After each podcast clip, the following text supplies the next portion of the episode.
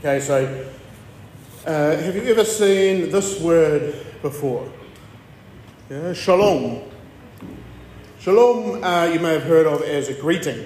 It's used uh, in Hebrew to greet people. I think um, it's a little bit similar to um, kia ora, which literally can be translated as be well. Uh, shalom means peace. Um, and there's a kind of a wellness around this kind of peace idea. And so, whenever you hear this word shalom, you might hear of a country that's not at war, it's actually in a state of shalom. Um, this is how we read about it in the Bible. But the Bible doesn't actually talk about shalom, peace, as the absence of war or of stress. It talks about it as actually something you have. So a country that's not at war is a country that has shalom. Or a person who's not stressed is someone who has shalom. It's almost like having a good sense of well being. And then sometimes you hear about this word shalom, a wall. A wall may have shalom.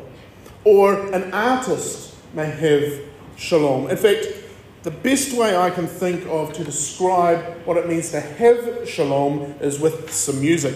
My um, youngest son and I were enjoying some stuff about the Queen's Jubilee on the weekend. Um, and so I've got uh, two bands for you uh, playing God Save the Queen. One of them is playing with shalom, and one of them doesn't have shalom. See if you can spot which is which.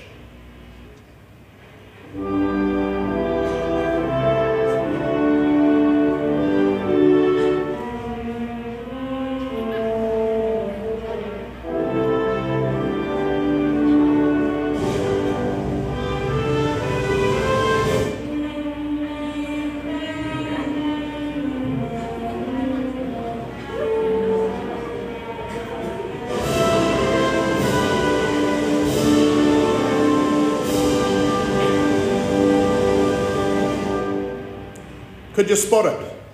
Which band had Shalom? Band number one, okay? Band number two was all over the place. They weren't in tune. They probably never heard the song before. They didn't know what anyone else was doing. But the first band, the first band was a unit. It sounded like one thing and it was beautiful. It was a beautiful piece of musical playing because this band could work together. It had shalom in this togetherness.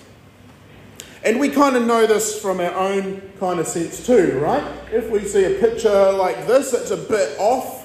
Maybe that makes us slightly uncomfortable depending on who we are. But when things are put together and nice and straight, it's a, just kind of gives you a little bit of, oh, that's better. That picture's got shalom. Yeah?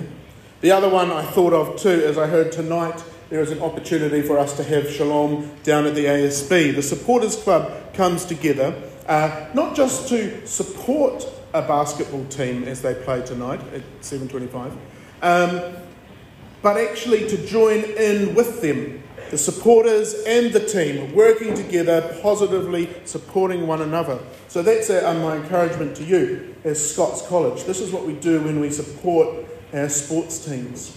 We um, don't just go along and make a bunch of noise and hassle, and it's actually about supporting our team and giving this kind of shalom type thing to what's going on there. And we heard about this in the first reading, the reading to the Colossians there. It was talking about that in Jesus, God is making all things that are broken or dislocated, all these crazy pieces around the universe, whether they're people or things or animals or even atoms, God's bringing them together uh, to fit together and to fill it's His vibrant harmony. Yeah? That's, I think, a really powerful word too. Fitting together to bring this harmony. Harmony, peace, shalom. We all know that this is what the world should be. We know it from the Bible, we know it from our own experiences of what just feels right. Oh, here we go. So, in the second reading, when Jesus promises peace to his followers, he says, Peace I leave with you. He's not talking about an absence of war or an absence of stress. He's offering them something this shalom, this well being, a togetherness, a harmony, a completeness. And this too is what Jesus offers all of us shalom. In times when it's not obvious, I know. When I can't see the shalom, this peace in the world, I can have trust that Jesus is always offering it to me and is always offering it to you. In this offer, when I feel like the world is disjointed or without its rhythm, without its harmony, I have trust, I have faith, I have hope that God is working all things together to be shalom and in harmony.